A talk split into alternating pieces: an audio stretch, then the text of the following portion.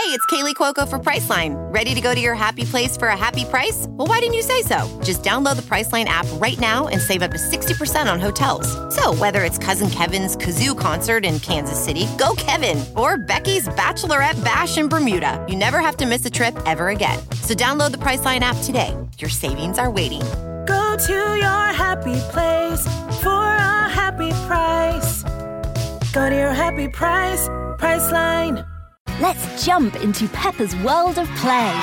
Look for spring flowers, hunt for muddy puddles, and bravely explore exciting places with Peppa playsets. Peppa Pig, inspiring kid confidence.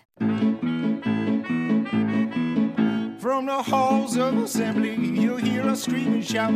Our love of Indiana is manic and devout. Everything I you we discuss in unique manner. We won't be satisfied until we hang another banner. Us two goofy guys go by names of Ward and Eric. And as you probably know by now, we're Hoosier Hysterics. Hoosier Hysterics. Hoosier Hysterics. Hello, Ward. Hello, Eric. How you doing, buddy? I'm very well rested. Thank you very much. How are you doing? I am not as well rested, and we will find out why that's the case and get into all of that that uh the consequences of that when we talk to our guest. Okay. But uh and it is important for people to realize that we are shooting this intro after we did the interview with our guest. And it's important that you know that because it will explain the beginning of the interview with our guest. Uh huge last few days for Indiana basketball, some big news. Let's get you into all that. But Okay. before we do, as always, we are Power Bar. CommunityCars.com Sponsor of the pod, Hoosier Hysterics CommunityCars.com Hoosier Legends talk with Ward and Eric you really put some mustard on that one today. I, I think I put some phlegm on that one. You put some phlegm. I thought you were going to vomit, which which actually will will uh, be a little bit of foreshadowing for the stories that come after the interview today. That's right, the outro. Look, communitycars.com. I got a text message from somebody that attended the fantasy camp uh who said just picked up my car from community cars. They were ha- by the way, it's Hoosier red the car. It looks sweet. Ooh, that car looks car? sweet. I think it was like a, a um a Mazda new. I don't know what it was. A good looking car, A like Miata? a crossover, A like a, Miata? crossover. Not a It was not a Miata. I don't even think they make the Miatas anymore. Damn it. death traps, total death traps, little toy cars. But don't be a jackass. Get your car from Community Cars. There's too much to talk about, so let's just get into. Big news came out yesterday, which would be Monday, that Liam McNeeley, one of the prized recruits of the entire 2024 class, and definitely number one A or 1B priority for Indiana in their recruiting efforts. Liam McNeeley canceled the visit that he was set to take this coming weekend to Texas, which had long been considered at the top tier for him. It's the hometown school. He canceled the visit and he is down to IU and KU. Ward, what'd you think? Woody versus Self is becoming a thing, and I'm here for it. Um, this is the table, the proverbial table. Woody said IU should have a seat at. We're sitting there, and you and I have uh, had this discussion off air. You ha- you were talking about it with reasonable Rabbi and, and tactful Trevor versus the hysterics. Uh, Self is the best coach at the best program in the country. It's you know at this point with Coach K gone, with Jay Wright gone, um, he's the only guy sitting at the table with two national titles, um, tons and tons and tons of conference championships, just really almost unprecedented success uh, in the NBA. You know, you could oh well Kentucky, yeah, well, but th- they're sure they're an NBA factory, but boy, have they've been as disappointing in the postseason as Purdue. So really, Self is the guy nationally speaking. He's number one, and that Woody now finds himself going toe to toe again with him in just a few short months after one of the absolute best high school players in the country. That's all wonderful news. That's where we want to be. But we as Hoosier fans never satisfied. And man, I just you know, as much as we wanted Mackenzie, that all happened so quickly. But Liam, this is it. This is the long recruitment that we want to see pay off because so many of our big scores have been sort of at the 12th hour. Somebody decommitted, somebody, you know, hey, is looking for a new home in short order. You know, whether you're talking about Scoop or Jalen or or Malik, you know, or Mackenzie or Tamar Bates. That's why was... I said. That's why I said. Oh, you scoop. said scoop. Sorry, mm-hmm, sorry. Mm-hmm. Yep. Um, that here we go. Let's go. Let's get this done. And then to to another point you've made, uh, the dominoes that we want to fall. It's not just about Liam. It's about Derek and potentially about Curtis and potentially about Boogie wondering who he's going to be playing with. We need this dude like no other recruit since Coach Woodson showed up. I agree for all the reasons you just said. It is it is Woody's first long-term recruitment that is the closest to deciding. And we haven't seen us win one of those yet. And it's great to live on the edge with the spring recruitments. It's fun because it's so short and exciting, but you've got to balance it out with these long-term investments and the relationships that you built. And Indiana fans have known the name Liam McNeeley for 2 years and you got to land it. I mean, it's like there. I always say this. Rabbi and I argue about this. I do not believe there is second place in recruiting. There is first place and there is last place. It doesn't matter that you're in second place. I don't care how many times you finish in second place. You have to win. And where we are in this era of Indiana basketball, as we enter year three of Mike Woodson, and then we're talking about the 2024 class, which Liam McNeeley hopefully will spearhead, that's Woody's fourth year. It's not the beginning anymore, right? It's not right. getting your feet wet. It is now at the time where you have to get the program to a place where you are not operating at a talent deficiency versus elite schools. I believe we are getting there, but we're still not there yet. This upcoming season, I think we have a lot of pieces but I don't think we are at on paper the talent level that we want to be at for deep fine, you know, tournament runs, bona fide Big Ten championships. The 2024 class has the ability to get us there because of the long term investment in some of these guys like Derek Queen and Liam McNeeley and what that could mean with Boogie Fland and Honor Boateng and Curtis Givens. That class has to be the class that takes us not incremental steps, but it's the big leap that plants the flag that Indiana is an elite talent school with enough talent to make deep runs. And then it's up to coaching and the players. If you want a top 10 program, you got to have top 10 talent. I think the last two classes, if you include transfer portals, I saw we were kind of like 11th and 12th. Right. So sort right, of right, getting to the cusp. But of course, you lose a Trayce Jackson Davis, you lose a Jalen Hood Schifino. You got to replace that. You got to develop the guys that are still there. Um, but I think we saw it pretty quickly in Vegas against Arizona, and and you probably saw it uh, at Kansas, even though X went down. Is like we're not there yet. We're not there totally. yet. And you would have totally. to play a perfect game to be able to take out teams like that. Um, and so, hope that the other team doesn't play well. You know yeah, what well, I mean? Part like, of the perfect game would be our defense, you know, throwing okay, off or you know, so so it's like, but no, to just sort of say like, yes, confidently we're marching out seven, eight, nine guys who can hold their own against their top uh, rotational players and starters. This this is, you know, 2024, as you say, is so crucial to that. And then when you think about who we were already been in uh, on for a long time for 2025. And even just another offer went out yesterday to a guy who's really rising. And it's like, you know, stacking classes to bring that term back, stacking classes now. And great. Stacking elite classes. Yeah. Yeah. Like, oh, you've got Malik coming back. And then who from those 24s we might get, who might stick around for uh, two or three seasons. And then with the 25s coming in, that's how you get enough studs to be like, yes, this is a team built for March. Yeah, and to your point about like the 10, 11, 12 ranked classes that we've had, no doubt that's where they've been.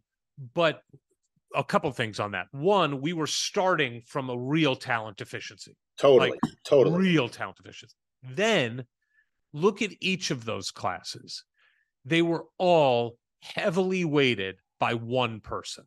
So Tamar Bates was a high ranked player. You know, Jalen Hood Schifino was a highly ranked player. Malik was up there too, yeah, that that's you could but even not top see- 10, but, but- not not top 15. Sure. You know, I think Malik ended somewhere around the 30s.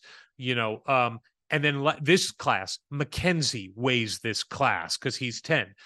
And but you have Tamar- to feel from a talent standpoint where where it's like sure, okay, but, so we but he fits into what I'm about to say too.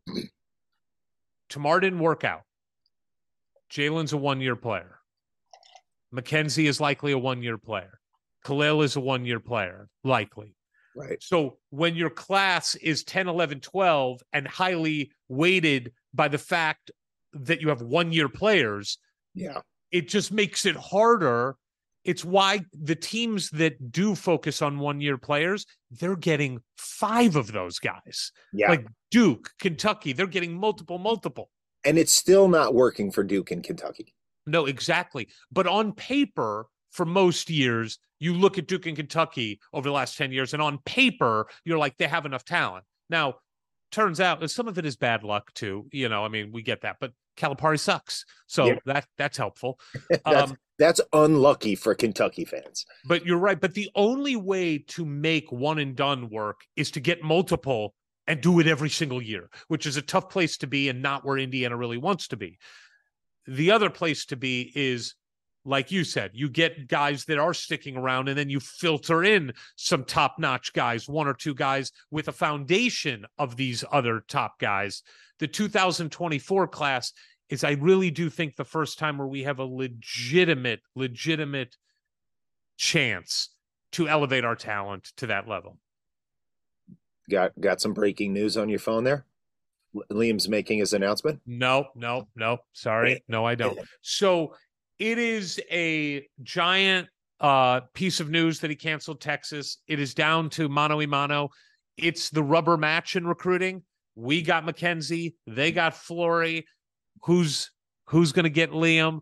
They beat us last year in Kansas. We're playing them this year in Bloomington. Ward, can you imagine the energy in that building if we land Liam McNeeley and let's just say Liam decides to come to that game? I mean, I just I want the drama. I want the whole story. Uh, so that's what's going on in Indiana basketball. It does seem like he's in decision making mode. I don't think this thing gets dragged on too long. In fact, just to check, let me just make sure that while we've been doing this, no other news has come out. No, I don't believe it has. Mm-hmm. So we don't have an announcement date. We don't know how far along he is in his own thought process, but the, the conventional wisdom and the prevailing thoughts here are that he is in decision making mode. He does not want this to drag on. The family and him want the recruiting to be behind them. So pins and needles, pins and needles, pins and needles from here on out. Or as my people say, you're on Spilchus. Whoa, I'm sorry. God bless you. Gesundheit. Yep. Spilchus. Go ahead and say it. Spilchisch. Yeah, sure. Close. Spilchus. Spilchisch. Spilchus.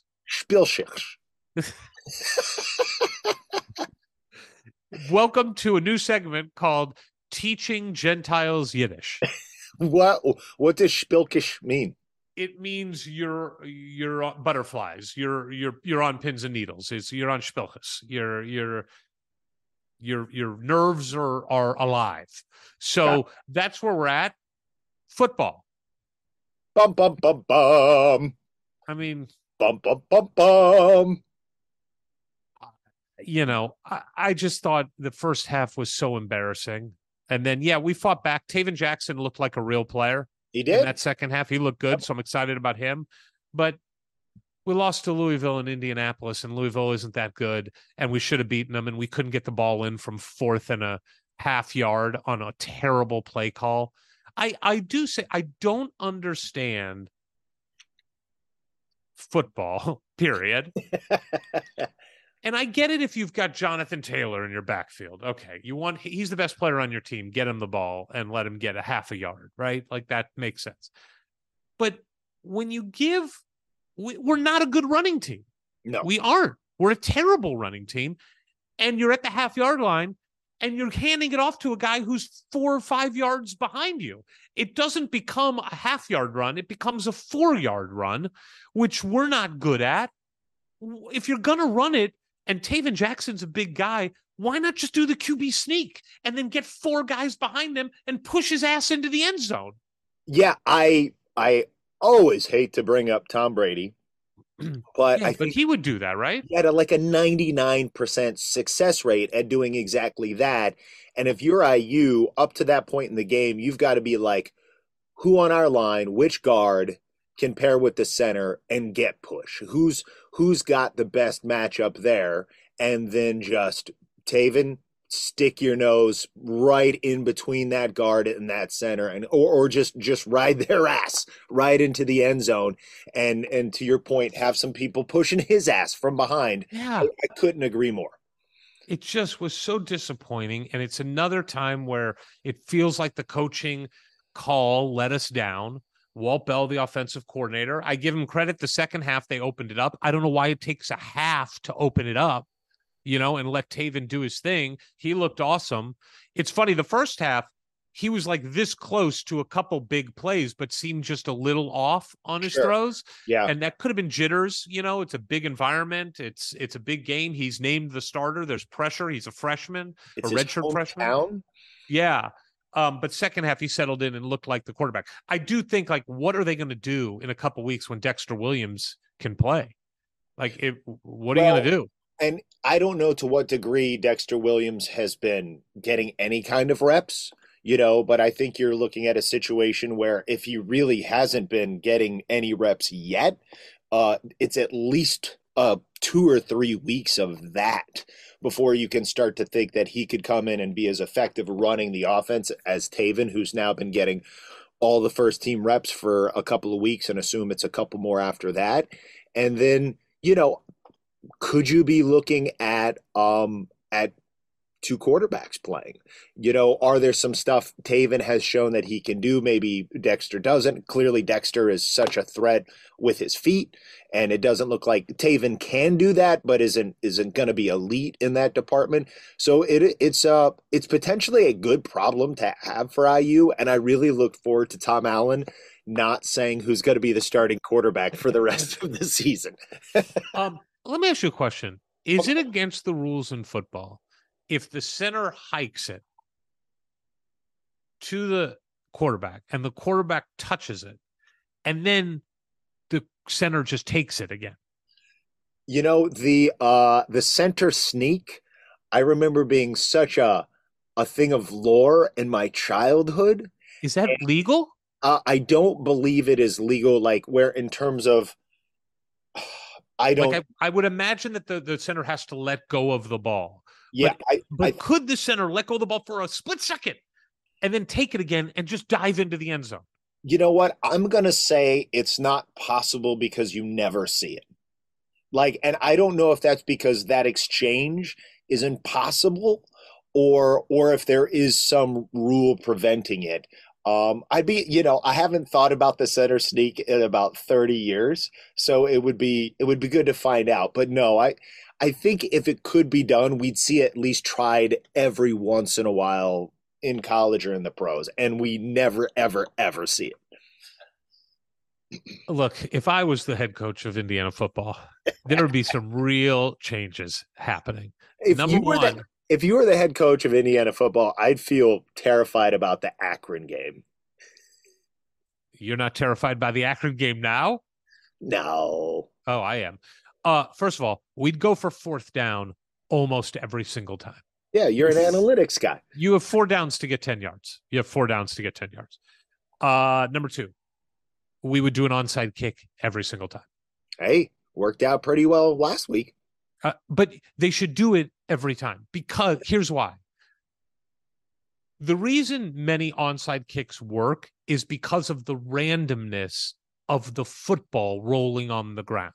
Right? It's not if if the football was round, onside kicks would never work Right. because it would be easy to fall on the ball. But the ball goes crazy. The only way to maximize randomness is to do it every time. But you you if you take away uh, the not knowing that the the the receiving team knows it's coming, they can do different formations and get hands teams in and and you're really reducing the chance of it working by them knowing you're going to do it. You might be right, but no one's done it. So we don't really know. It's true. Um, it's true. You'd be a real pioneer in the field. Let me tell you what else. We would never kick a field goal from 50 yards ever. Ever. The I'm not sure I would kick a field goal uh, unless it's fourth and like more than 10. I'm not kicking a field goal. I'm not kicking a field goal. Th- There's too many points scored in football these days. Just you get another down, get the yards, get the yards. There also needs to be more trickery with guys running towards the sideline and pretending they're going to be out of bounds and not being out of bounds. yeah. Look, I mean, look, there was there was some of that trickery. I was actually getting really bad flashbacks to Coach Pagano and the disastrous um God, I don't even know what the the name for that play was, but uh, often considered one of the worst plays in NFL history where they like they lined up it was supposed to be on a punt and they lined up like eight dudes off to the right Yes. and snapped it to McAfee, and it it was just like the worst design, works worst executed trick play you'd ever seen, and obviously did not work. But but we pulled it off. We we pulled off that. You know, uh, I don't even know what you would call that formation. Um, but I I was instantly going, oh no no no no not this again. I've seen how this turns out. But hey, that that worked, and it did. It got me a little more excited to see what Walt Bell might have up his sleeve in the coming season.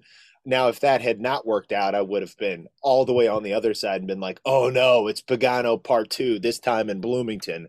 Um, so yeah, at least you know. And look, I I started that game on delay. Yep. We had to do some stuff with the family. I had to avoid all my text messages, and as I, you know, because I'll I'll bust through the commercials sometimes, even you know, if it's a long setup between plays, and and the way that game was going in the first half, I was like, oh, I'm gonna be I'm gonna be jetting through most of this, and then to really have to slow down and and just watch it in real time, if you will, real speed, I should say, Yep. the second half, it was fun. I just did not expect to still be really engaged and literally on the end of my seat in that second half. And yeah, it was a total bummer. They didn't pull it off, but and we were debating on the Goons thread a little bit about this. Historically, going back to to our undergrad days up until present day, IU hangs around in the first half um, but then in the second half, the second and third uh, eh, positional players, particularly on the line, you know, they just get worn down by the other team and, and we get blown out and it's over by the fourth quarter. This was very much the opposite experience. And maybe it makes it even more painful when we lose right at the end, but at least it kept me engaged for a full game of football. That's fair. That is fair. Well, we will see what happens against Akron. Another update women's volleyball, which is the program that keeps on going, won four games this last weekend. Four. They went 4 and 0, and they opened the Big Ten this Wednesday night. So this this podcast is coming out Wednesday. Tonight in Bloomington at Wilkinson Hall. It is a red out. It is the beginning of the Big Ten season. It's against Illinois. Show up, show out. First of all, Wilkinson is an awesome place to watch volleyball. Great venue, great venue. Awesome venue. And this team is 10 and 3. It's the best start in quite some time. This team is legitimate. They've won seven games in a row after coming out to LA and me putting bad luck on them. Yeah, that was Um, fault. But they are looking really good. They are fun. There, there's a great Big Ten uh, online. There's a great story on Morgan Geddes, one of the players on the team who has a pet hedgehog named Herbert. That's all true. But really, just an incredibly fun team to root for. Wednesday night, take the family. If you're in the Bloomington area, get to Wilkinson Hall against Illinois. It's a red out. Put on your red. Ward, that's all I have to say. we've got a special guest and we don't want to keep her waiting. Wait, wait. You blew through the whole pitch for the volleyball game and Wilkinson Hall and didn't mention that right when you walk in the front doors, Chick fil A is oh, available. Dude, I don't think Chick fil A is there anymore. what the hell? Yeah, I don't know. I think Chick fil A got pulled. I don't know because there hasn't been Chick fil A at the at Assembly Hall either recently. I mean, when have you been to Assembly Hall recently? At When the end of last year, there was no Chick fil A. I don't even remember Chick fil A being in Assembly Hall, but I distinctly remember that about Wilkinson because when I we know. went to see the ladies play volleyball the last time, I knew exactly what I was going to do after the the first the first set. Yeah, no, I you're right. If Chick-fil-A is still there, it's the greatest thing of all time that it's there. But Yeah. I don't want to I just don't want to promise people Chick-fil-A and then they get mad at us when they get there and it's like Bob's fried chicken sandwich replaced it. Well, I hope Bob doesn't listen to the show. There's no such thing as a bad fried chicken sandwich, by the way. No, but there are even better ones. Yeah, but have you na- can you name a fried chicken sandwich that you've eaten and gone, this is terrible? KFC, Popeyes, Church's, McDonald's Gus's. McDonald's isn't great. No, but it's good. Okay, Burger, it's like Burger I- King. I'll Burger go- King. Oh God, No, I I haven't been to a Burger King in twenty years. Do you remember the long chicken sandwich? Disgusting. Everything Burger King. Oh shit! Everything That long Burger chicken King. sandwich is marvelous. If if Burger King made it, um, no. What is your deal being against Burger King? I've never heard such vitriol towards Burger King. Well, it's gross. That's my problem with Burger King. They're all gross, Ward. They're Oh, all no. gross. McDonald's is less gross. Yes, because it tastes good. I'm not saying it's healthier, but it tastes Are good. Are you saying a Whopper is disgusting? Yes. Dude, this might be a deal breaker in our relationship. Finally. all right, let's not keep our guest waiting, Ward. I would hate, hate, hate to keep our guest waiting. Here comes our guest. Here comes our guest. Ladies and gentlemen, boys and girls, Hoosiers of all ages, welcome to another edition of the Hoosier Hysterics podcast with a very special guest. And as you can tell already, if you are watching this, there is something different going on today, and that's that Ward is not on it. Why? Now, I, we say this all in jest because God forbid something really bad happened and we don't know about it, but there is a decent chance he's just sleeping. There is. There is a decent chance of that. Yeah, I know it's insulting, and I hope Yeah. our guest gives him merciless shit for it. Merciless. So, before we get into that, let me talk about who our guest is. Hailing from Seymour, Indiana. By the way, I love the fact that this guest has been with us several times, and every time I just keep updating the resume, and it just keeps getting better. She is entering her 10th season as the IU women's head basketball coach. She has taken Indiana to five NCAA tournament appearances. It would have been six had it not been for the COVID year. That includes two Sweet 16s, an Elite Eight, eight consecutive 20 win seasons. She has a 293, uh, actually, I think it's more than 200, but 200, it was a 204. You don't know. You wouldn't know how many. You Yeah, I would know don't. uh, and 93 record at IU, the all time winningest IU women's basketball coach ever. Her overall record is 399 and 223. Next win, big number 400. She has coached 48 academic All Big Ten selections. She has coached five academic All American nominees. She has coached 30 All Big Ten honorees. 74 consecutive weeks ranked in the AP top 25. Big Ten Coach of the Year this last season, which was her second time in nine seasons. First ever for Indiana AP National Coach of the Year, the Kay Yow Award, which is awarded to the coach who embodies a winning spirit while displaying great character on and off the court. Helped Team USA, part of the coaching staff for the U18 and under 19 gold medal teams in 22 and 23. And last year's team, 28 and 4 overall record, 16 and 2 in the Big Ten nine wins over AP top 25 teams, the best ever, five wins over top 10 teams, reached number two in the AP poll, best ever, number one seed in the NCAA tournament. First ever first team All American in Mackenzie Holmes, first outright Big Ten championship in 40 years. A, a- as I said before, a 28 and 4 overall record, six All Big Ten selections. Quite mm-hmm. simply, the GOAT when it comes to Indiana women's basketball. Please welcome one of our favorite, not just coaches, but people in the world, Coach Teri Moren. Thank you. Before we get into it, what do you want to say to Ward?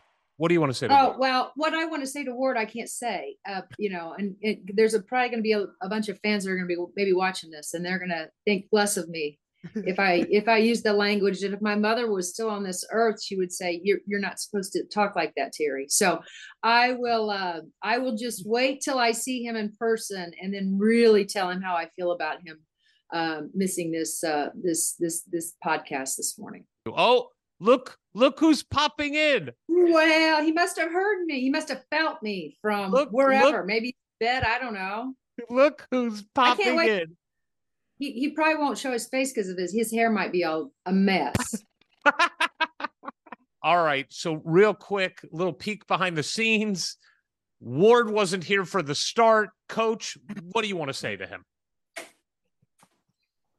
I'm going to guess that you had, you had a little bit of a, uh, a difficult time getting out of bed this morning. So you must you're probably working it. You're probably working so hard last night. Stayed up too late. that is definitely not it. I- I'll tell you, Coach, it was that's the fastest I've gotten out of bed in a long time. it wasn't the getting out of bed that was a problem. It was realizing that this was at eight o'clock, not at nine o'clock. That was the problem. I'm very sorry. I apologize. Gonna have to run to see you. sprints. Gonna have to run Am sprints. I've got, I've. I've got the garage right here. I can just one up and back. That's right. That's right. All Okay. right, so let's dive back in. We were just talking about uh, the recruiting message and kind of the culture that that has stayed consistent throughout the recruiting message. I want to follow up on something there, Coach. I know we don't like looking uh, beyond what's right in front of us, especially when you're in athletics at the highest level like you are, because it's always the next game. But recruiting is obviously always about the future. And over the last few years, I think it's safe to say that because of graduation, you're losing some of just the most important people in the history of Indiana women's basketball, starting with Allie Patberg, you know, and even before that with Brenna Wise, but but Allie into Grace last year, and then Mhm. clearly we're heading into Mackenzie Holmes's last year as an Indiana Hoosier. Right. Do you think about that when you're on the recruiting trail? Are you thinking like who's going to replace that piece? Who are Mhm. who's the next wave? And obviously you have people Yeah. like Chloe and Sid and and Lily coming in behind. But do Mm-hmm. you think about not just filling the roles on the court, but these were like cultural pieces. They were Right. the head of the table, if you will. Yeah. Yeah. And and how much are you looking for that in addition to the basketball piece? Well, the answer is this, uh, Eric. We're not going to be able to replace any of those, right? They, you just can't. They're they're um, not just from a skill, talent, but um, but but I think what you can do, and you know, we said this when Grace uh, graduated. You know, the legacy, uh, you know, for her, or you know, one of the greatest gifts that we can give Gra- Grace Berger because we didn't finish the job the way we wanted to uh, was we could take all the lessons that Grace taught us, the work piece, how to be a great leader, uh, the competitiveness that she had, um, and that, and we can that can hopefully trickle down, you know, into uh, to our team, and it's and so and it's going to be the same thing with Mac, and it was the same thing with Allie, you know, the the lessons that they taught us while they were here. Uh, you know, you just you hope you point them out, but you know that they are um, they're resonating throughout that locker room. And so, um, you know, it's like the professor and the student, right? And if they're paying attention, they're learning a lot of great lessons with some of the very best, right? You know, that they get to play with. And, um, and so, yeah, I think about it all the time um because I know it's not it's not going to be easy to to uh, replace the talent piece. I think we'll find talented players, but to your point, can they come in and be about what Mackenzie's been about? Uh, what Grace has been about, what Ali Patberg and Brenna, and that's always been about that. That I'm not bigger than this team. I'm a Right. part of it.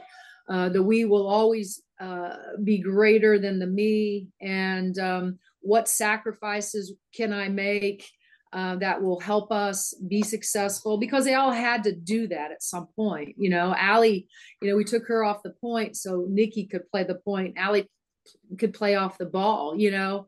Um, and so there's there's been a lot of sacrifices that um, all of them have had to make at some point. But um, you know, here's what I do know about the group that we have.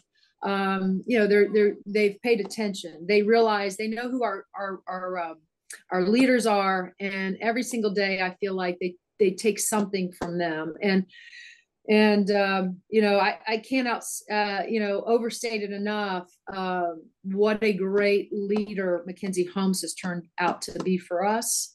Um, and when you have your your and you, you've heard this before when your hardest worker is your best player that's special. And um, and she's that for us but uh, she has help you know sid parrish obviously uh, you know uh, chloe um, and um, you know, I'm I'm very hopeful, very optimistic about the future here with Lene Beaumont, Jules Lam- Lamendola.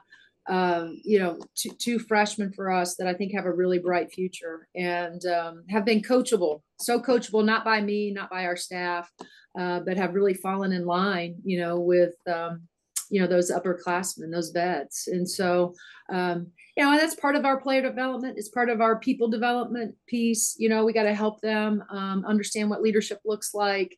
Um, but when they get to see it like they do every single day, um, you know, it it helps. And sure. um, yeah, and so it's it's a gift that Mac continues to give every single day when she's in here early. Uh, you know, being the first All American for us. She's in here doing her work with Coach Rhett before practice um, and so um, yeah that's a that's been a mainstay in our in our program so um, you know that that i'm i'm confident will continue to happen well, and and hearing you lay out the lineage like that, it's like, oh, how are you ever going to replace Allie as leader? Well, well, oh, how are you ever going to replace Grace as leader? Well, how are you ever going to replace Mackenzie? Like it, it's it's the culture now. It just right. it, it's and I'm not going to say it's self-sustaining because you have to keep bringing those players in and and yeah. giving them what they need to flourish as leaders. But even when we were talking to Mac about how much she developed as a player from not being able to defend to becoming one of the best defenders in the country, um, you mentioned how she's grown into this leadership role, and I I do wonder, is that something that you can recognize when a player is coming in that they have that potential because you can see on the court but yeah. it's really are you looking at the parents how are you figuring out uh, that that maybe one of these players is going to be by the time they're a junior a senior what you've now got a program full of which is upperclassmen right. who know how to lead yeah I think it's a great question, but um, you know, uh, I will say that. he was late. He was late. Don't compliment him. What is that? You haven't told me I had a good question yet, and I was on time. I mean, that is some think, bullshit. Okay, well, I, we still got some time, Eric. Okay. We still got some time. um, but I, I think it's great because I want to point out the other thing that, Mackenzie, I would have never thought that she would turn out to be um, as good of as a recruiter mm. as she's turned out to be when she first arrived here as a freshman. Uh, very timid, uh, couldn't give you eye, great eye contact, uh, soft spoken. Uh, and now it's like, you know, part of it is because she wants to coach. That's it's going to be in her future. Uh, but um, you don't have a lot of fifth year seniors that want to host recruits anymore right you just don't you know that's for oh that's i'm i'm past that i'm not going to play with those kids that's one uh, how important it is, you know, uh, how important this program is to Mackenzie, um, and and in terms of bringing in, continue to bring in great players because she wants this place to be special, right? Continue to be special, um, and so I don't know that you can. Um, I say that just because, Ward, I don't know that I thought that when Mac arrived here, she was going to turn out to be one, the leader that she's become, two, uh, you know, the recruiter that she's become. I, I do think you can see it and sense it from personalities when you recruit some of these kids, and you and you go, oh, Jules Lamendola. Like when you meet her, you're gonna love Jules. You're gonna love Lene. Outgoing, make you feel comfortable. Like those two are to be really good recruiters inside of our program. There's no question. We we Um, met them at the youth camp, and they were Yeah. they were so comfortable right away, just like like giving us a hard time, and we Yeah. haven't even introduced ourselves yet. They were Yeah. great. Yeah. So so I do think once you start recruiting these these uh, young women and you get to know them and then you get them on campus and you're around them even more, you know, there's there's this addition that you're going to get when if they decide to come to Indiana, not only are you going to get a really good basketball player and hopefully a great student, but you're also because they they all have to become recruiters.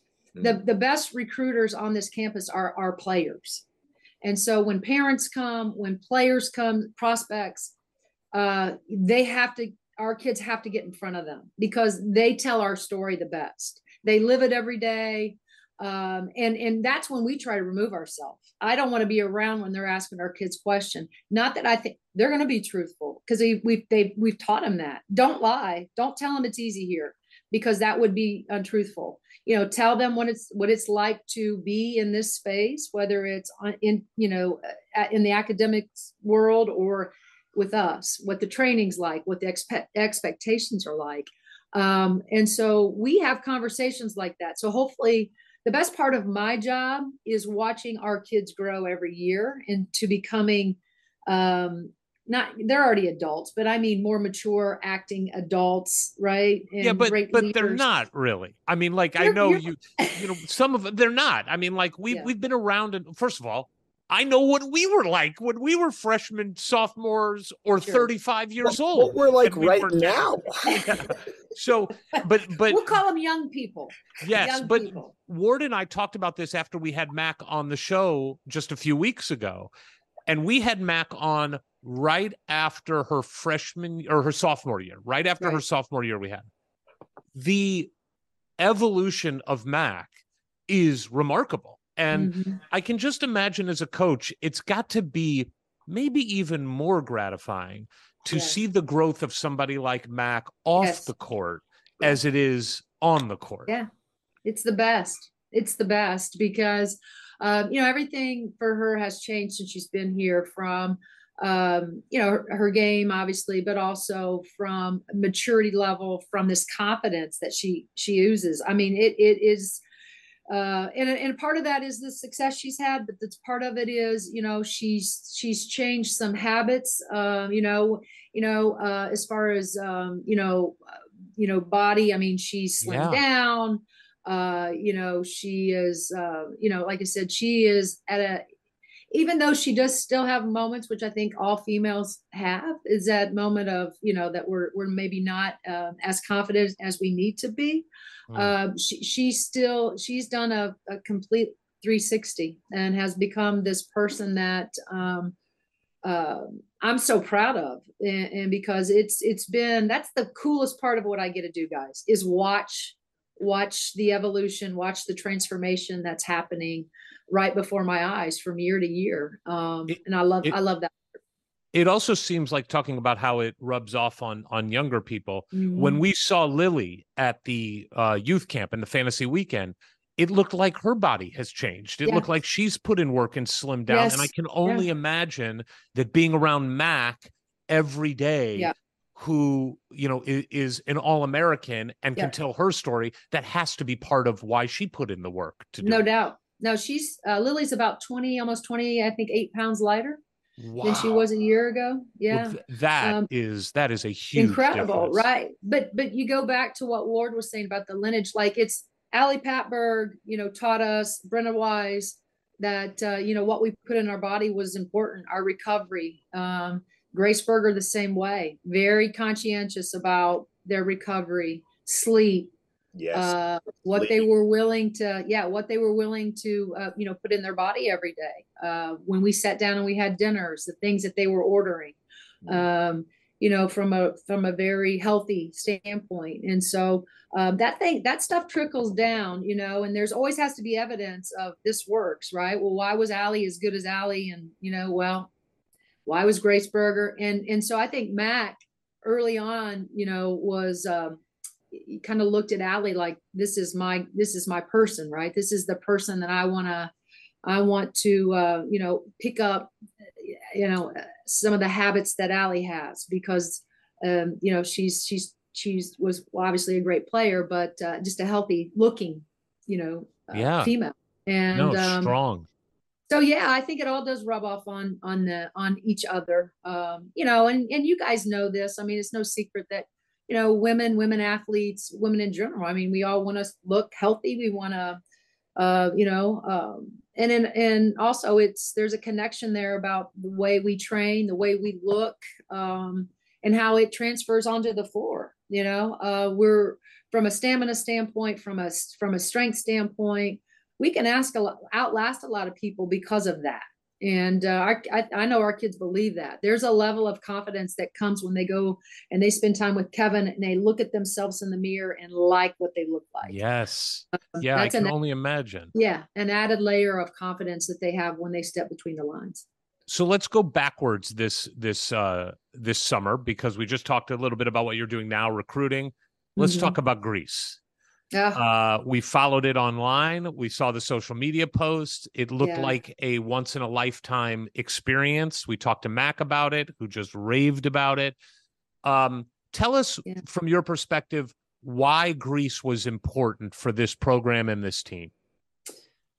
well, you know, unfortunately, I think Grace Berger, you, we were supposed to go during COVID, you know, and she's Mhm. like, uh, you know, I think the only kid uh, that didn't have the opportunity to go on a, you know, that's, you always hope that in their four years there, they can all be on an international trip like that. So, um, but um, we were, you know, like I said, we we missed it during COVID, and so Scott knew that it was, uh, Dolson knew that it was something that we we want to do every four years, and um, and um, he's committed to that. And so this was our our summer to do that, and uh, we picked Greece. Um, not for any particular reason other than I actually wanted to do Greece and Croatia. Uh, but from a time perspective, I wanted to give our kids at least a, a little bit of time home before they came back to, to school in August. And so we decided we were going to do an eight to nine day trip. And um, the uh, the outfit that we decided to go with uh, just said that you probably want to eliminate uh, Croatia and try to spend all your time in Greece. So that's what we decided to do. But it was amazing. Um and uh, you know i thought the rhythm of it so we we tried to do everything in terms of all the sightseeing heavy sightseeing athens um you know early in the trip. And then the and then, then it morphed into more of a uh, we were literally on vacation. We were staying at resorts we were on the the sea we were on the beach we were uh we did a boat day uh and so uh, played two games. Teams weren't very good. Uh, a lot of those um, better players over there were on their holiday, um, and so you know they tried to just uh, you know find enough people or players to to you know make a team and. Uh, but it was great for for Jules. It was great for uh, Lene, great for Sharnecce. Uh, Yarden was home in Israel because she had been Right. playing. She flew over and met us. Uh, and so we had everybody but Henna. So Henna was back in Finland playing, um, you know, for her country um, in the worlds. And so, it, you know, it was just, uh, you know, an opportunity. We have obviously Coach Box getting the, the head job at Miami of Ohio. Uh, Amber Smith is now on staff. And so uh, some new faces. So it was really good. Good. In, in the best part of it is you get 10 days of practice, Right. true practice before you go. Uh, so you are already without Henna being here, without Yarden being here, you you, you kind of get uh, you have an idea of you know some of the things we can look forward to as um, you know the season really starts here at the end of the month. So, but it was incredible. If you've never been, it has to be a bucket list because um, it was it was incredible. Oh, there's Ward's alarm clock just went off. time to Yep. get up. Oh, oh, Coach Moren in half an hour.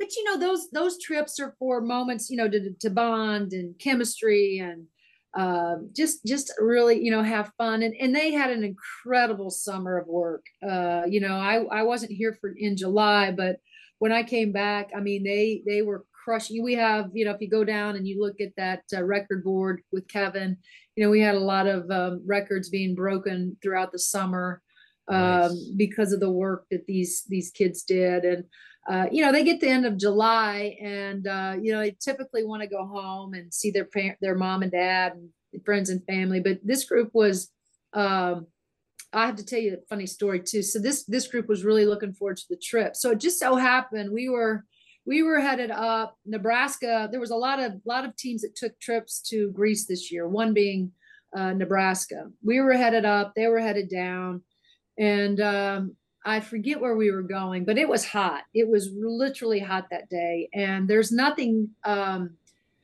you know, as far as elevation, I mean, you're literally walking stairs, and there's nothing smooth about it. You know, you're from from the rocks being uneven to and and so we just happened to stop at this same lunch place. So we stopped and had lunch halfway halfway in between before we got up, and um, and uh, Nebraska stopped in, and of course our Dobos had this bright idea: we should get a picture so we can send it to the Big Ten and they can post it, which was great, fine. So we did that, but the girls, the the, the women started talking about what they just did, what we were getting ready to do. And Nebraska was like, it's not worth it. You don't want to do it. It's hot out here. It's way up there so they're complaining, and our kids said, uh, "Well, first of all, we're in better shape than Nebraska." and then they said, "So it, the, the heat won't stop us, and we are in Greece. We're doing everything." I love And it. so, it turned yeah. into a competition. yes so so our um our lady that was with us um uh marita was with us she was our guide and she overheard this whole conversation and so she pulled me aside afterwards and she said i'm so impressed by your team because i heard that whole conversation and i was thinking to myself i hope they don't be they're not going to be influenced by what they just heard from this other team. And i'm like oh no no no.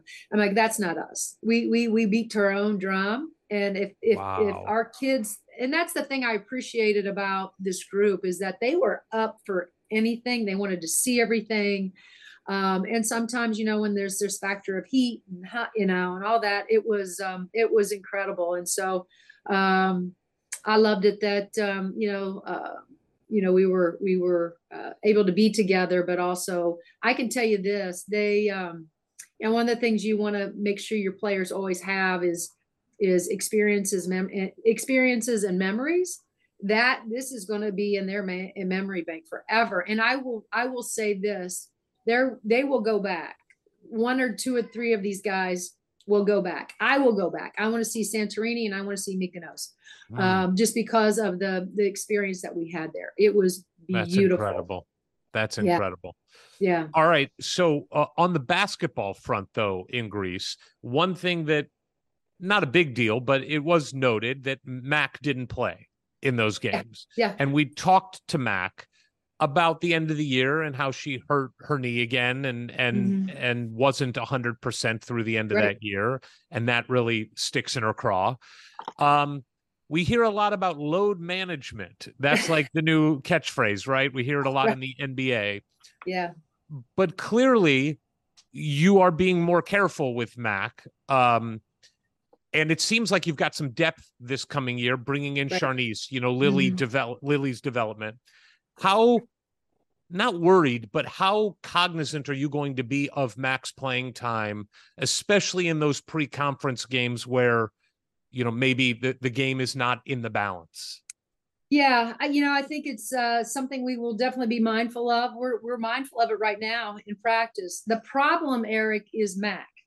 Uh, I have to protect Mac from Mac, um, and so you know, you guys uh, have been around her enough to know that she is um, uber competitive. Wants to be in, wants to play, wants to play every possession, wants to uh, take every rep, and so uh, what I'm fighting right now is Mackenzie, uh, Mhm. just trying to protect her as well as I can in, in, in reps and getting out, like get out, you know. Um, but, but um, yeah, she knows it. Um, it's been frustrating for her. It's been frustrating, I think, for all of us. And so I don't know what better way uh, to, to, to, um, you know, ensure that she is, uh, has a full year and, you know, we get to the end of the season and she's ready to go in, in postseason, than just to try to eliminate some of her reps, you know, we get up big. Hopefully there'll be many of those games where I can rest her. Um, You might have to And- suspend her. You Might might have to have do a couple suspensions throughout the year. yeah, But yeah. coach, Well, I am on the but I think real- there's a fine, there is a fine line there because Yes. you don't, you don't want uh she still has goals right and Right. uh and probably one of that is to become a back you know another you know another year of being becoming an all-american and so Sure. You know um there's other other um teams in our conference that i won't i won't talk about but you know they they keep all those guys in and you know they end up being all you know the leader in points and da, Right. da, da, because they're they're crushing teams and um and so I think you know you, Mac and I will probably have a lot of discussions throughout because I don't want to uh, I don't I don't want to be the reason why she's not an All American again, right? Right. Or I think she'll you know if things go as we plan and she plays as well as she's played, you know, being all all Big Ten again and and maybe the Player of the Year in the Big. So I, you know I want to still support her and help her in all the the goals that she has but but I knowing Mac, she would uh, set all those aside to be able to say, you know, I led my team to a Final Four, or Right. this is you know ultimately the goal is to to you know uh, play win a national championship. Well, I think one game where you're going to have to let her play wire to wire is a game you organized in Maine this Yeah. coming season. And could you like again about like the it has to be so gratifying and rewarding as a coach to to reward a player like Mac who has given so much to the program and to be able to schedule a game like that in the arena where she won two state championships as a high school player. Can you talk about what goes into that decision and and how you pull that off and how it feels when she finds out you guys are going on that road game? Sure. Well, a couple things. You know, one of the, when we bring in a lot of these kids from the state of Maine and or outside of Indiana, uh, far, uh, we always try to, uh, you know, I always try to commit to at least getting back in their area. Um, you know, because I want their friends and families to be able to watch them play. Um, was it last year or the year before? We went to Quinnipiac, and that was pretty close to, you know, Mhm. where Mac, I think, had three, four busloads of people that came over. Unfortunately, she got picked up two quick, maybe three quick fouls in the first half and had to sit a majority of that game. However, that was when that was the younger Mac. Mac is way Mhm. more mature and way smarter now. So, um, but uh, so they, you know, we we had a conversation. It's not going to be, you know, it's going to be in Portland, as you mentioned, uh, Ward, and um, I mean, she cried. Mom and dad were more than, you know, uh, touched. Mom and dad went to Greece with us. Mom sent me a, a, a other mom sent me a really nice text message that they were all just, you know, so excited. Uh, Lenny, her father, already had started working, had been in contact with, uh, you know, the place we were playing, the venue with tickets and da da da da da, and this and that. So, uh, you know, but Mac was was certainly um, emotional about it. It's incredible. Yeah. really So now we just had, yeah. But I told her, I said, "Look, look, look," I said, you could run this for everybody. If we go over there and you get yourself in foul trouble again, Yeah, I may have to- I may have to be more non-committal in telling these these parents that I'm going to take their child back towards, you know, because there's there's such an excitement for those guys when they get to go back and play in front of family and friends, and she's going to have a lot of people. She certainly has a lot of, um, you know, fans uh, in Yeah. that area, not just not in, but in that area. So It also sounds like if she screws it up, sounds like grounds for suspension. I'm just saying, like I'm just laying the groundwork for you. that's Um, right. So Look, I, she'll be I terrific. we're going to end on kind of outlook on on this team and what you're seeing Mhm. but i do want to just revisit last year because and and we talked to you kind of i think about three quarters through last year so we don't need to relitigate the, the season it was magical i mean so much of it the the big 10 the gauntlet that you had to run at the end it's funny when you were talking about Mac's composure and confidence I do think about a game that ultimately we ended up losing, but that Iowa game at Iowa Mhm. where she hit Mm. those free throws, you know, Mhm. at the end of the game. I mean, Right. just the stones to step up in Yeah. that environment. right. Like, I don't know if she hits those her sophomore year. yeah. you right, know? Right. right. Um, but I, I do want to talk about look, Mac gets banged up. We clearly see that it's not the same Indiana team against Ohio State in the Big Ten tournament. Uh, and then not the same team, uh, obviously, against Miami. And we talked to Mac about this. in my history of watching Indiana basketball, period, just Indiana basketball in general, that is in the top three most painful losses, the Miami loss.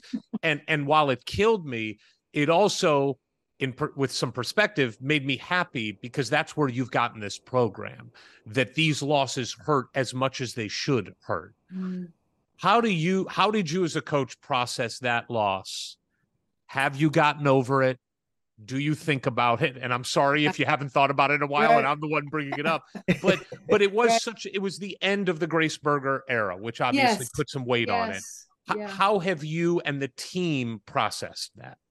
Well, I mean, it took me it took me a while for sure. Um, on a side note, because I thought that um, the officials missed a big play at the end, Mm-hmm. you know, um, Yep. that put them ahead. Um, but those are things that I always tell our kids you can't control, so you got to play through that. Are Look, you we talking got about the a- travel? The travel that was Yeah. clearly a travel Yeah. because you're not Yeah. allowed to take four steps in basketball? Yeah. Yeah, and I just don't. Again, I'm I'm not going to go too deep into this, but you've heard me say this before. In a game like that, the two minutes, those officials can't get anything wrong. They got to Right. get it all right. And um, and so uh, that that there was that piece bothered me. We got off to a really slow, sluggish. Give Miami credit; they came out and punched us right in the mouth. Yeah. Um, but to uh, you know, again, Mac hadn't practiced for 12 days. We knew that she was probably going to take, it was probably going to take her a, at least a half to kind of get her, you know, her, her feet under. Um, and so, you know, there were a lot of different, uh, variables that went into that, but, um, you know, again, I, I, I don't want to take anything away from Miami. We just didn't play well enough, especially um, when you when you dig yourself a hole and you're playing from behind. It takes a lot. Now, give our kids credit. Give give Yarden credit. Talk about Stones to come back and hit Oh my God. Hit. Well, Um, Yarden Yarden is a Terminator. I mean, Yarden is a Terminator. I mean, she just is. She Yeah. she is stone cold. Right, right. Um, and so how we have to process pro- process it is we have to take it into you know uh, not that you forget about it, but you have to shelf it and, and move on.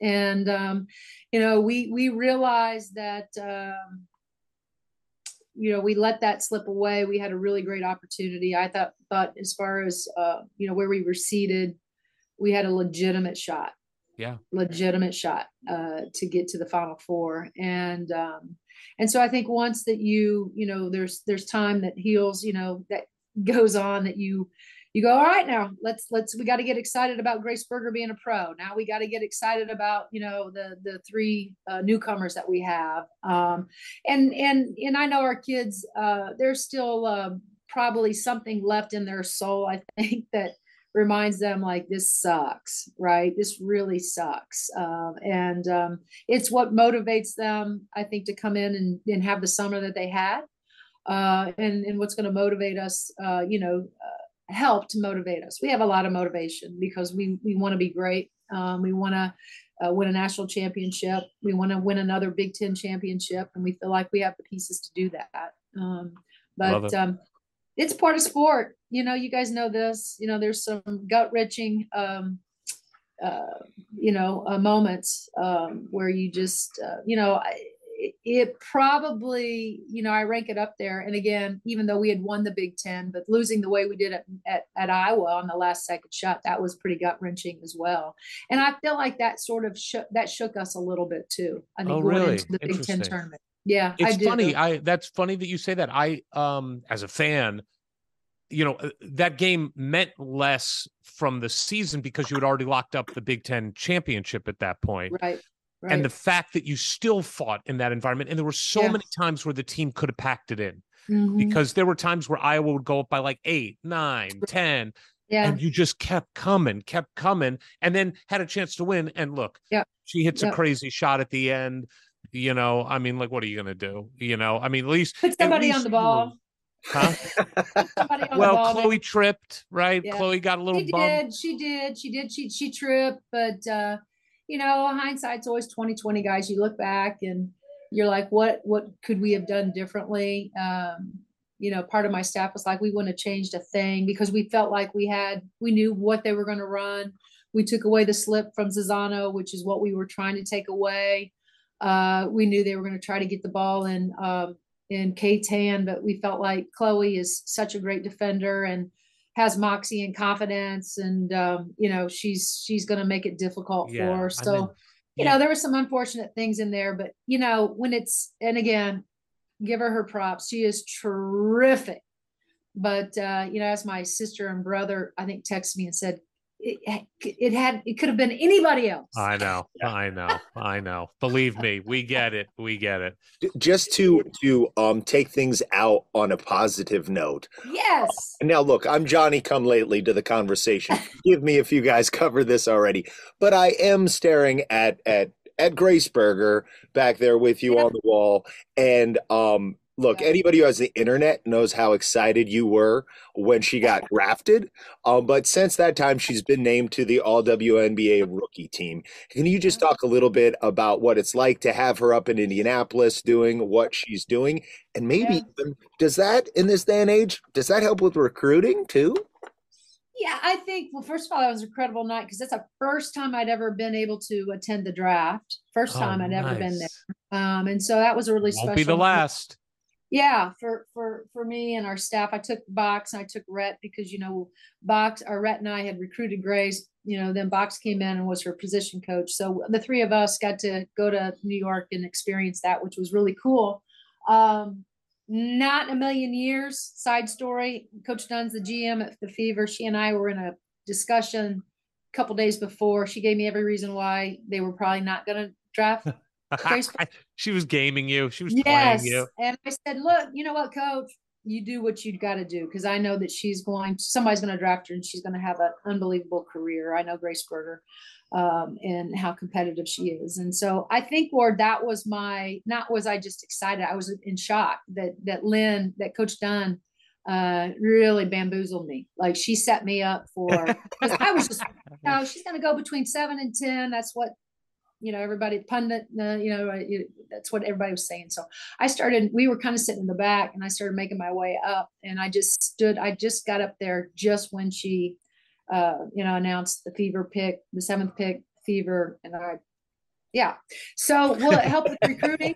I do. I think it will. I, you know i again that's the great thing. And i was telling eric this before um you know one of the before things that Ward woke up and came on before show. you woke Yeah. up you know that's changed it, you know all of the games that have been on tv like all these these people that have watched us uh and they love grace berger you know there's two there's two two two people uh two players that they always comment on and you know usually those are your easiest one to figure out your best players but is grace and Mackenzie but they grace berger has a tremendous amount of fans that filled uh, Gainbridge Fieldhouse uh, anytime they were home this this summer uh, in WNBA play.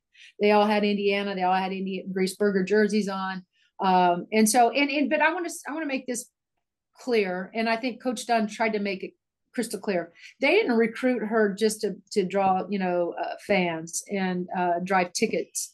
That they they under they understand. She came and watched. Uh, she and, and Christie came and watched Grace three times uh, which told me there was a there was a genuine interest in in her helping them. They're trying to build their culture there.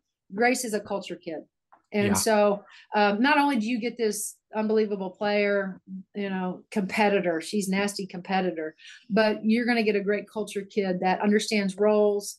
Um, and we watched it right in front of us. You know, the conversations that she and I kept ha- having were stay patient, stay ready, stay patient, stay ready. And she just kept showing up, doing her work, doing her work, doing her work, and um, you know now she she made her found herself on the all rookie team, which none of us were surprised by.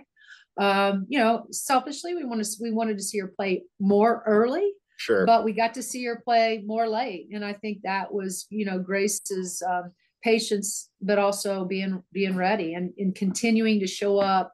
I guarantee it outside of practice, doing that work um and um and so it's it's special for us to have her as close there's no Yeah. no doubt yeah. Coach, before I let you go, I want to ask you kind of a macro question that that I've been thinking about the last um really like the last 6 months uh, or really last year watching your team play and just I, I have watched women's sports more than I ever have in my life. Women's basketball. I love Indiana women's volleyball. I've really Right. gotten in- invested in that, what they're doing. But what occurs to me is like when you're a m- coach of a men's basketball team, you never have to deal with questions. Of, you're just dealing with basketball or football. You're not having to deal with questions about like, what does it say about the state of the sport that you were able to draw this many people or Right.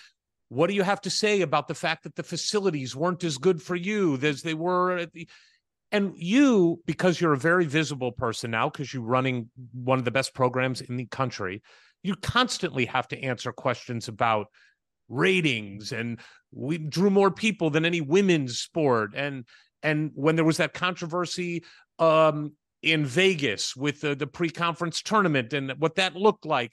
Mhm. and like that's not what you signed up for. You signed up to be a basketball coach Right. right, like that's what you love to do.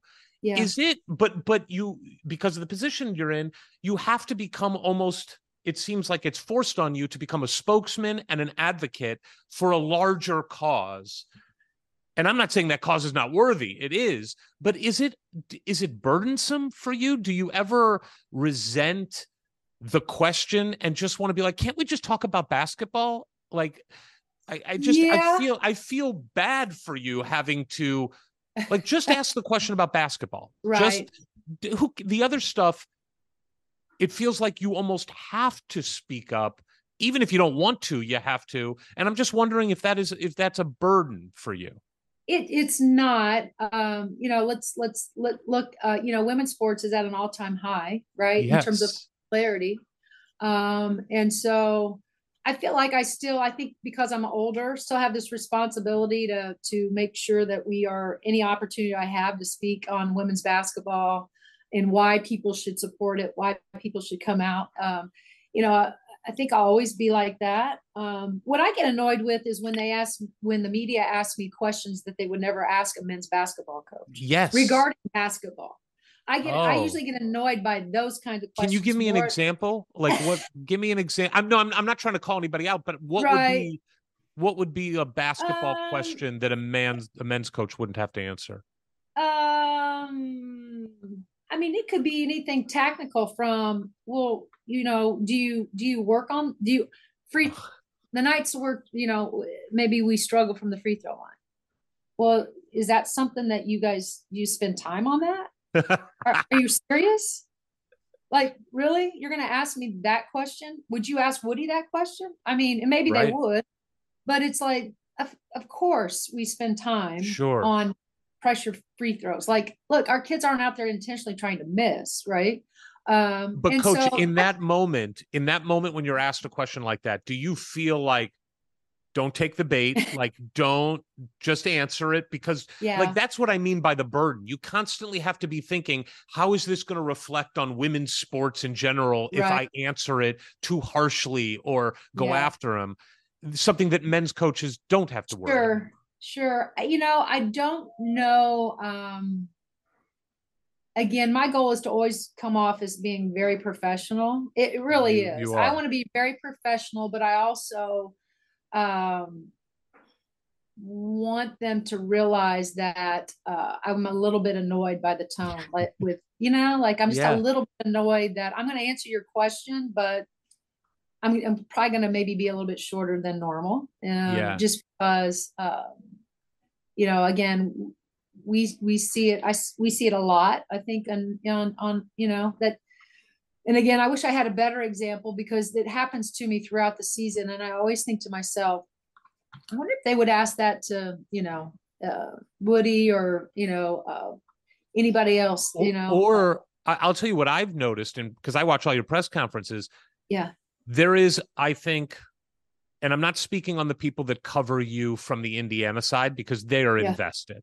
sure. But when you get a national game or a game with some national attention and some people come in that don't cover you, there is a lack of preparation in the question yes. that they would never have for the uh, a men's basketball team. And it's Correct. almost like they feel like they can get away with it Yeah. because it's a women's yeah. basketball. And that pisses me off. Yes. Um, you brought up a great point. Um, I I was speaking to a, a beat writer that was actually covers Connecticut women's basketball a year ago, and um, this is when Mac's name was being thrown around for Wade and All American, and and this gentleman asked me describe to me why basically Mackenzie's game and why she should be uh, in the conversation. And my question to him was, "Have you watched us play? Have you watched her play?" Right. Well, no. You know.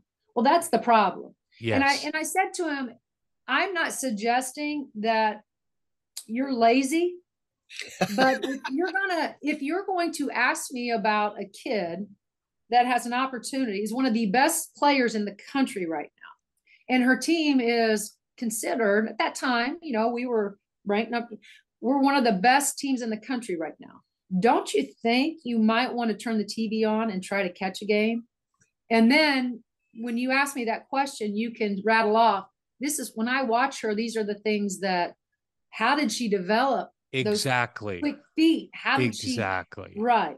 Versus you telling me like I have to describe to you why this kid should be an all-American. Like, Yeah. No one would have asked Woody, right. why is Exact- Trayce Jackson-Davis a good uh, should Yeah. be considered a Big Ten player of the year Right. candidate? No one would have ever So, asked him yeah. that. So that's that's probably a better example of Yeah. the things that I get annoyed at and how maybe in the past I would just start rambling off all the great things that she does, right? But I think as I've gotten older and a little wiser and like I'm not gonna just sit here and act like this is okay. Yeah, because you're But a I'm baller gonna- now. Because you're a I'm gonna- baller, coach. Because Yeah, you're but a I'm gonna- baller. I'm going to be professional. At least allow ask him the question of, "Have you watched us play?" And if you haven't, maybe you should. Yeah, I- yeah, I wonder right if there. I wonder if part of the solution to this systemic problem is is for you, coach, to go over to the IU Media School and give uh, some undergrad ladies a pep talk about how important it is they get into journalism, into sports journalism. Because when you're looking out at that crowd of of reporters, I I know women are very underrepresented in that field right now, and I I you know the media school is really good. We could we could have some Yeah, folks come out of there and ask a lot better questions.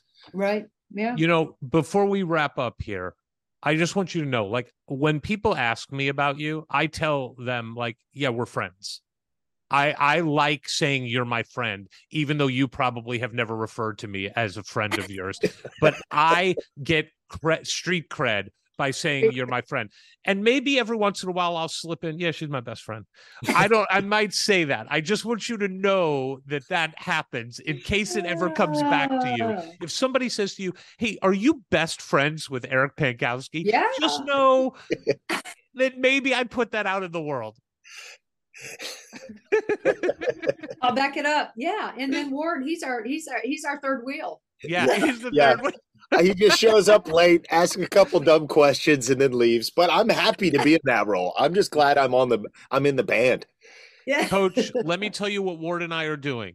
You scheduled a game at Stanford, which I just Yep. think is incredible. A home and home. We play Stanford next year in Bloomington. Yep. Yep. As you know, Stanford's not too far from where we live. It's a little bit of a drive, about a six hour drive.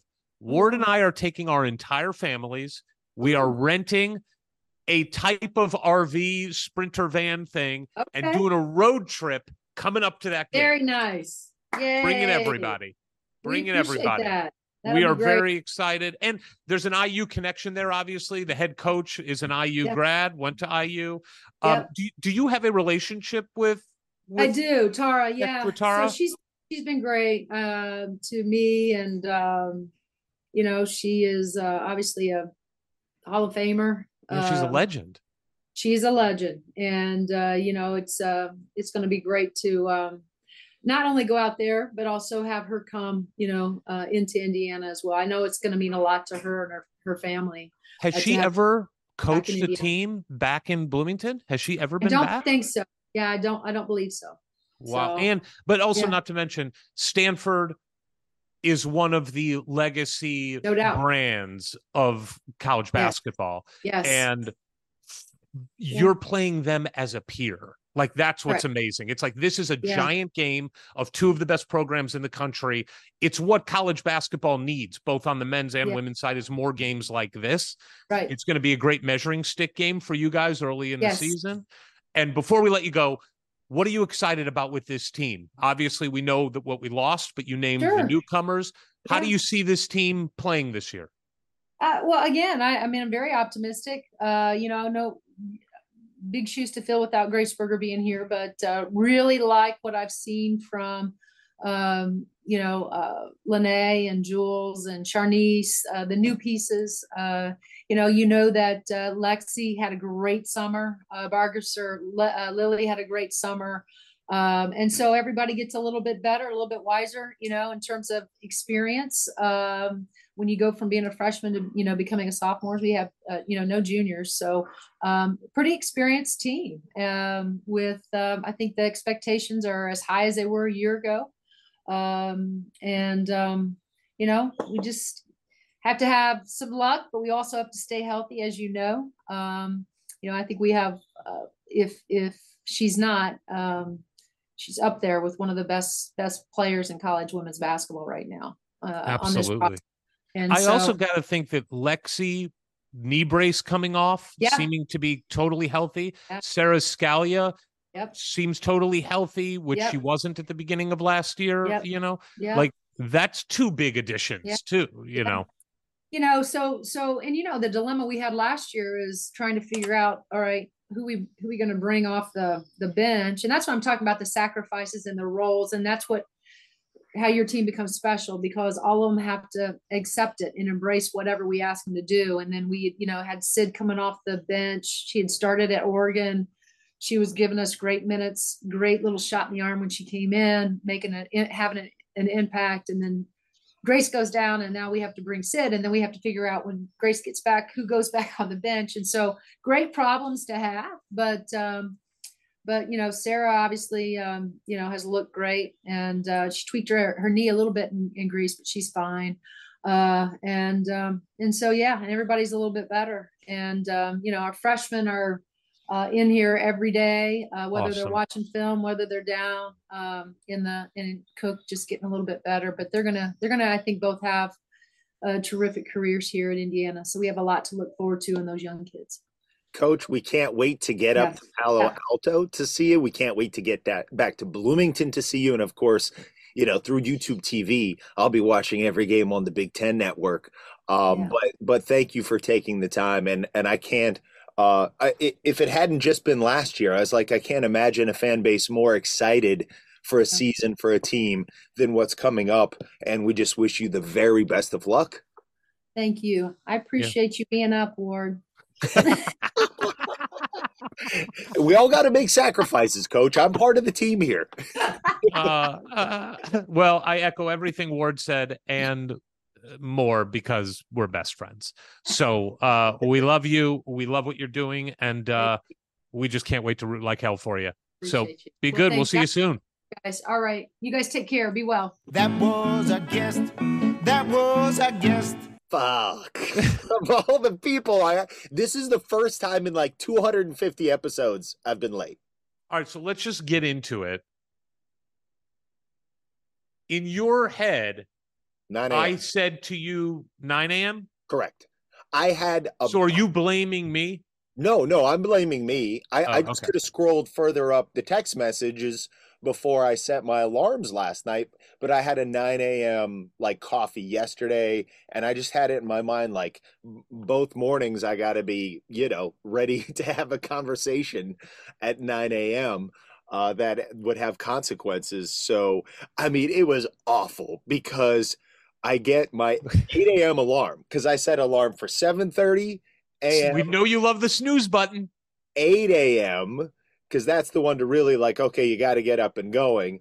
And then there's an 8:30 to let me know that like, okay, I need to leave for the meeting yesterday, or in this case, be like, okay, you got a half hour.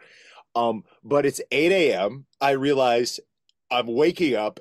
the, the the interview starting right now. I have to pee horribly bad. Yeah. And now clearly, like you were probably trying to get a hold of me and couldn't. So now Annie's blowing me up from dropping the kids off at school. So I'm trying to pee. The phone's ringing off the hook. I'm trying to think how quickly can I get my coffee and get out to the garage. It was it was awful. And then I get on and my stupid microphone isn't working. What a just a total clusterfuck. It was I mean, just and and look, I texted you at like 720 our time, like with a reminder. Mhm. And when I didn't hear back from you, I was like, oh no. Yeah, yeah, So I did call, I, I texted Annie, your wife. yes. I'm like, is he up? She's like, he's up. Why would she say that? How would she know? When she left, I was not up. I don't know. Maybe she was covering for you. I don't know. So are you saying that in the text message chain? Because I couldn't remember if we talked about the time or oh, texted about it. you're right. You to, you told me it. That's right. Now, I will cut you some slack because the times we were given included 12 Eastern time, which would have been 9 our time. And I mentioned that to you, but I said like that that's when she has to be done. No, I think you. I th- I'm. pr- I remembered it last night as you were like, you know, can you do Tuesday 9 a.m. with Teri? I'm like, yeah, that's fine. But then as soon as I saw what was going on when I woke up at exactly 8 a.m., I was like, he said 8 a.m. Fuck. Yeah, he said 8 a.m. All right. Well, um, But but but just to just to put a, a bow on that, I mean, this is I'm I'm I'm upset that my streak of never being late for one of these is over, and I'm especially upset because it was Coach Moren. yeah, I mean, just the, one of the greatest coaches in the col- in college athletics. Because if it was Woody, he wouldn't have even known. He wouldn't have known what time it was. He wouldn't know who I was. It wouldn't have been a problem.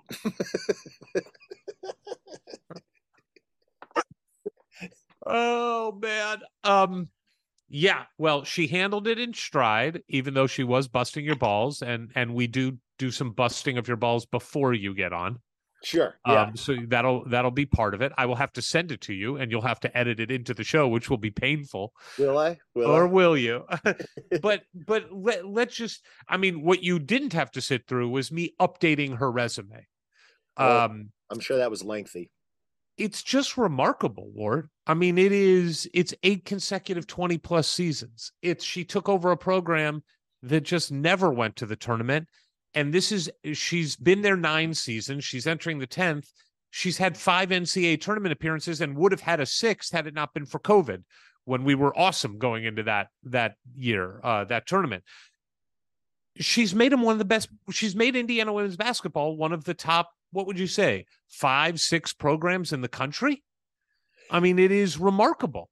Yeah, and and when you talk about all the other ones that are up there, and and you know, I'd have to look at it, and and I'm not sure about you know programs that have been coming on more as of late. Certainly none as strong as as IU, but the other ones in that conversation have all been good for a really long time. If you're talking Connecticut, uh, Tennessee, Stanford, Stanford, yeah, that that even all- even like LSU and some of Yeah. those, like they've been good for a while. South Carolina, they've been good for a long time.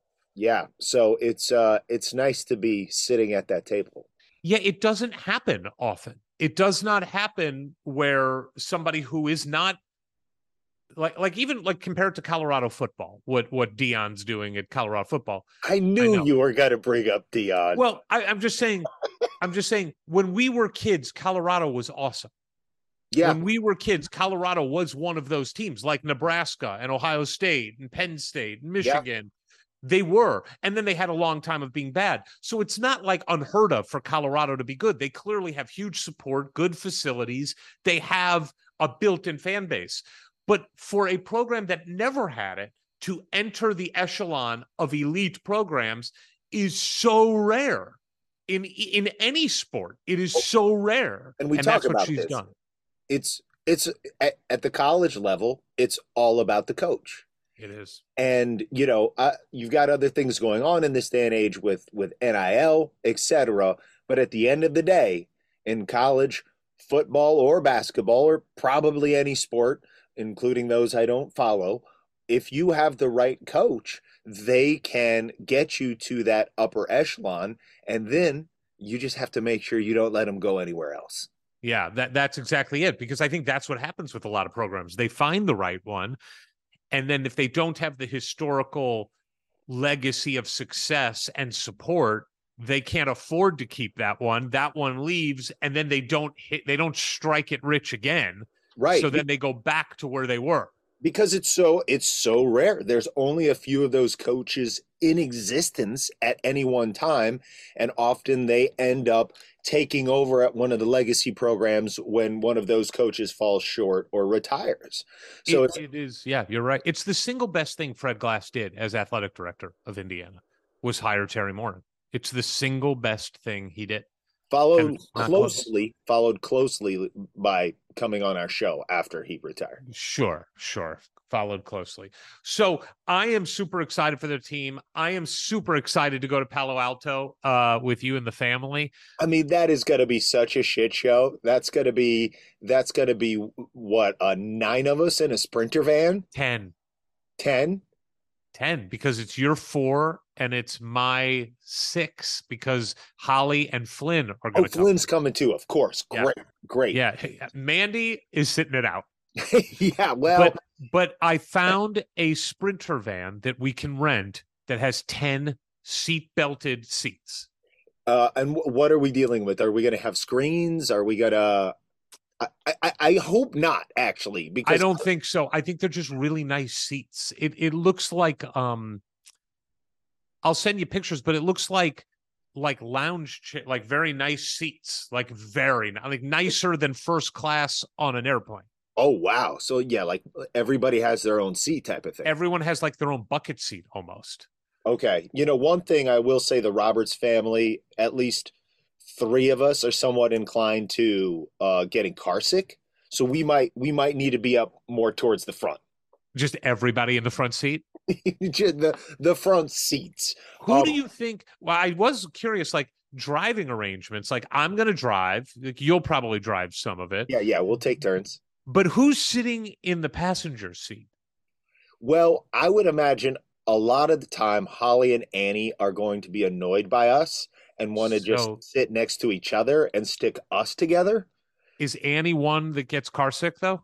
Um, yes, but you know, again, like I think it's just like we always used to get real sick doing super shuttle when we'd be like in the very back and super shuttle would like pick up and drop off seven people before you. So I think if we're like middle to front seats and look, we're driving up the five for about four hours. So that where it's really going to get to be an issue is when we're getting towards Palo Alto and we're driving through the curvy roads of the Northern California mountains. I, I think I've told you this story. I, I have been prone to getting car sick as well from time. I've I've just terrible equilibrium. I get motion sickness and We all know you have a terrible equilibrium. yes, exactly. but I think I've told this story, but I'll tell it again. I was just starting my career in research at Warner Brothers, and part of my job was to uh, aid the sales guys and create like research materials for them. And the sales guys were like the slick guys in suits, and they had nice cars, and they had like the power. And so you wanted to be like friends with them, or you wanted them to like you. And I, you know, I bust balls, and I'm not shy and have no shame. And so a couple of the sales guys took a liking to me, and they were, you know, I was 23, and they were probably mid 30s to 40, somewhere around there Real old. Old fucking guys. Jesus, it's so sad thinking about how much older we are than what they were at that time. But they invited me to play golf with them, to come out and play golf on a Saturday morning at like six thirty a.m. Oh boy. And I I'm not a good golfer, but I, I was like, I have to do this, right? And so Mandy and I talked about it where I was so excited and nervous. I got up at like 4 a.m. It was way out in LA. It was like in Malibu. Um, but you had to go down like Malibu Canyon, you know, one of those oh, crazy. Yeah.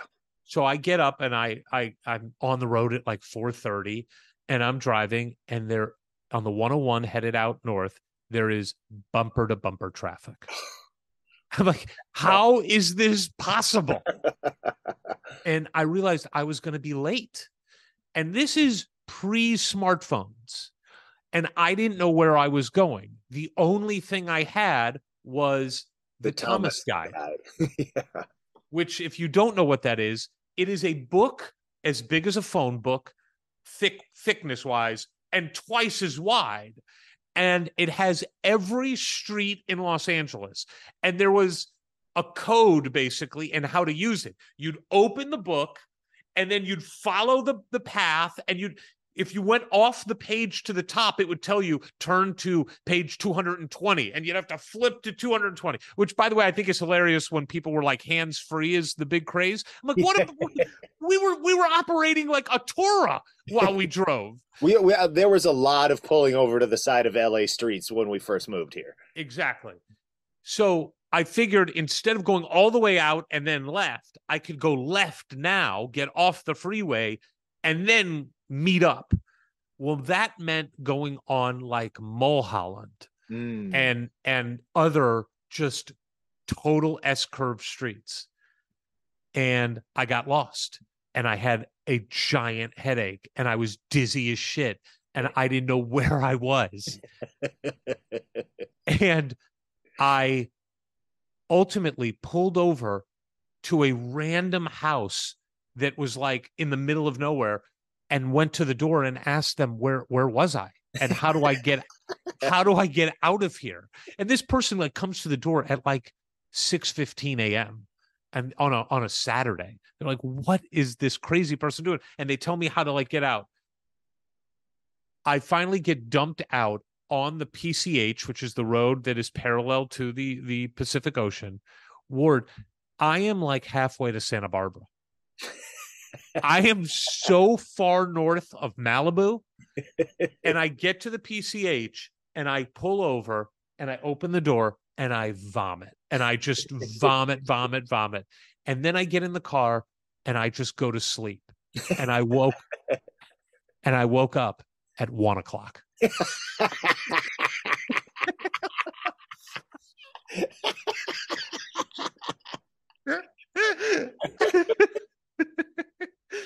I come, it takes me like an hour to drive back home. I'm driving so slow because I'm still kind of sick. I walk into the apartment and I look like death. And Mandy's like, What's wrong with you? And I'm like, She goes, How was golf? I'm like, I didn't play. She's like, What do you mean? Where have you been? It was like two o'clock. And I just went into the bed and fell asleep till like 8 p.m. Yeah, yeah, that's brutal, man. That's that's brutal. I've only gotten kind of to that degree of sickness like on small carnival rides that go around and around. But Yes. when we were um in in Maui, poor Maui, but we as a family got to go there before the fires, and there's this very famous road called the road to Hana. Yes. Uh and um, you know, we're in the Jeep. Annie and I, of course, get to be in the front seat. And Porter, he uh has a propensity to want to read in the car. Oh boy. And we were telling Buddy, I don't think it's a good idea. This is like the the, the curviest road in the Western Hemisphere. He's like, it's fine. It doesn't bother me. And so, uh, you know, we're about a third of the way on this road that takes like three hours to drive, and it's like eight miles because it's so curvy. And and it just and it just sounds like somebody dumped a, a, a jumbo can of chunky soup in the back seat. We're like, and and mm. and we just hear Bo go, oh, and, and we turn around, and it's not only all over him, he also his prized possession, which was his stuffed animal SpongeBob SquarePants, was just Oh. unrecognizable. And we're like, oh, buddy, buddy, buddy, and he's like, like you, just pale as death and then not but but he's also not only upset about what he's you know done to himself and the entire back seat but poor spongebob so then like we're at the side of the road which is sort of death defying anyway with other cars out there and no real shoulder and just trying to clean it all off finding baby wipes whatever we have and then of course spongebob is never going to be the same again like I, it- I would have just sacrificed him to the volcano. I mean, I would have just given him away. That was not an option. That that really would have ruined the entire trip for young Porter. But as as you know, we got back on the road and we were able to start to joke about it. um, SpongeBob, who is still with us, is now known as SpongeBob Barf Pants. There's no way that SpongeBob Barf Pants doesn't still have some smell. There's no way. Not not detectable to my bad uh olfactory. Anyway, back to Teri Moren. Um, you know, this year's team is going to be so much fun to watch. They they are the classic. They they were already the best team in the country when it came to spacing. They are so much fun to watch. That offense she runs, it's just so much fun. So much cutting, so much movement, and yet still playing through Mac, who is the best post player in the country by far. And yet there's still so much movement and so much fun. And now, as great as Grace was, and we know she was amazing, her one weakness was three point shooting. She wasn't a confident three point shooter and she didn't take a high volume of them. The four people that they're going to put out around Mackenzie to start Chloe, Sara Scalia, Sydney Parrish, and Yarden Garzon are all three point shooters. I mean, and then you're bringing in Lexi off the bench and, and some of these other players off the bench but we're talking about four three point shooters at any time on the court. The defenders are damned if they do, they're damned if they don't. They they've got to get out there. They've got to get a hand in their face, and that means they're leaving Mac one on one with some poor victim. Or Chloe can drive. Sydney drives and looks for contact. You know, Sara Scalia showed a great floater game last year. Yarden has such great high basketball IQ. She knows how to use people's momentum against them to get open. It it has potential to be a super fun season. It'll be interesting to see if they need time to gel in addition to the 10 extra practices they got and all the practice time to just figure out Grace is not coming back, you know, like how much do they need to just find a new identity without Grace? But in terms of them having a dry, you know, trial run at that when Grace was injured, you know, I, I, and and with they only lost one game during that time.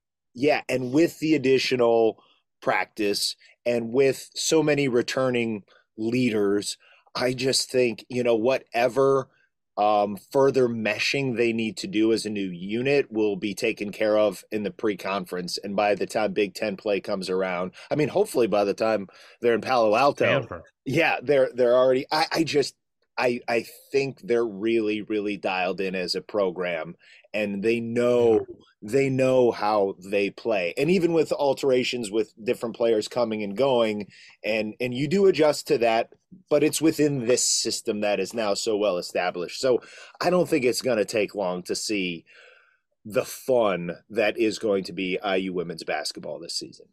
I agree. We didn't have her do it. You didn't damn it. God damn it. I mean, we're just awful at it. Follow well, us on Twitter at Hoosier Hysterics for the hysterics. No E. No I. But the sometimes way. Who'd you put in? Who do you want me to put in? Brian Stack, Scottish.